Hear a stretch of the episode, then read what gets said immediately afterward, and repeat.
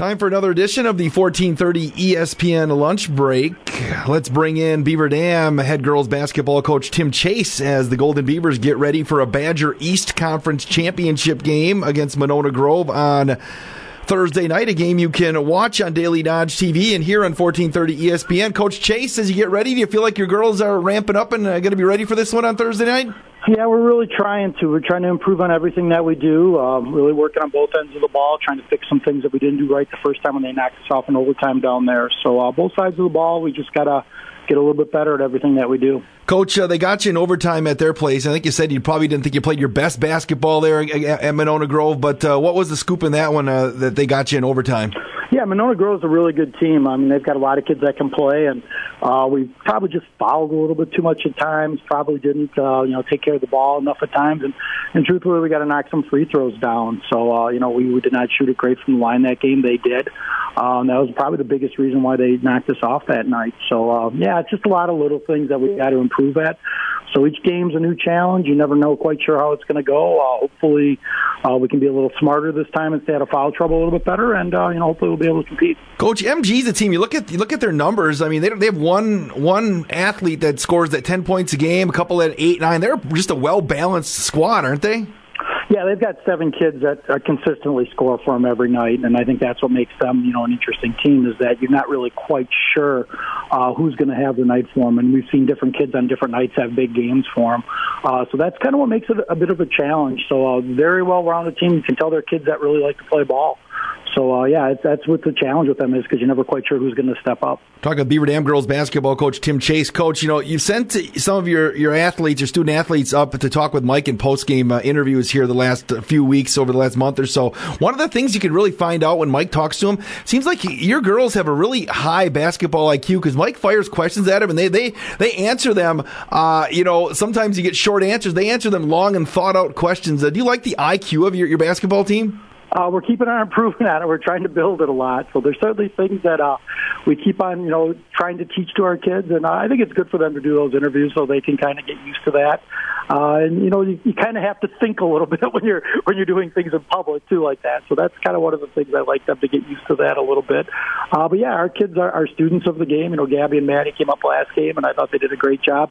Uh, Bella and Carly had done a game earlier this year, so uh, I think it's a good experience, uh, and I'm sure people like to enjoy hearing somebody else's voice besides mine once in a while. Coach, the brackets came out last week. Do you sit in front of the TV like you do in March Madness to see where you're at when they have the, the TV show now for that?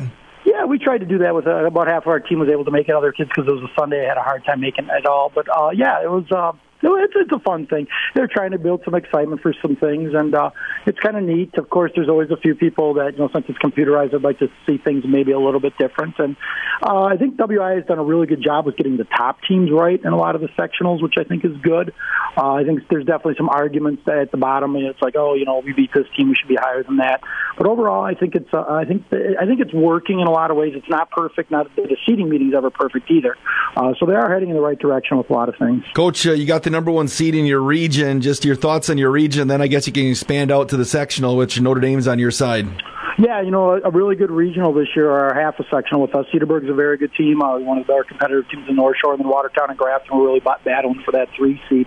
Uh, both really, really good teams, uh, you know, that have had good seasons. And then after that, a lot of teams like Slinger and Port Washington and West Bend East have had some good wins and played some good games then the way through. And then, you know, you asked about Notre Dame. Notre Dame right now is the best team in the state, without a doubt. You know, they lost one game all year without their starting point guard, who's a Division One player, uh, and they beat the top team in Division One in Kettle Moraine at Kettle Moraine.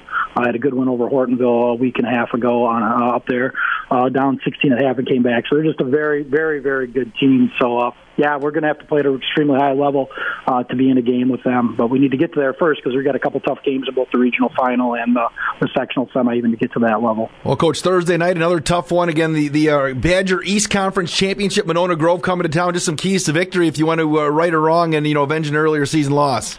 Well, I think you know it always comes down to you know how you're going to take care of the ball. You know, can you win the free throw advantage? Can you win the rebounding advantage?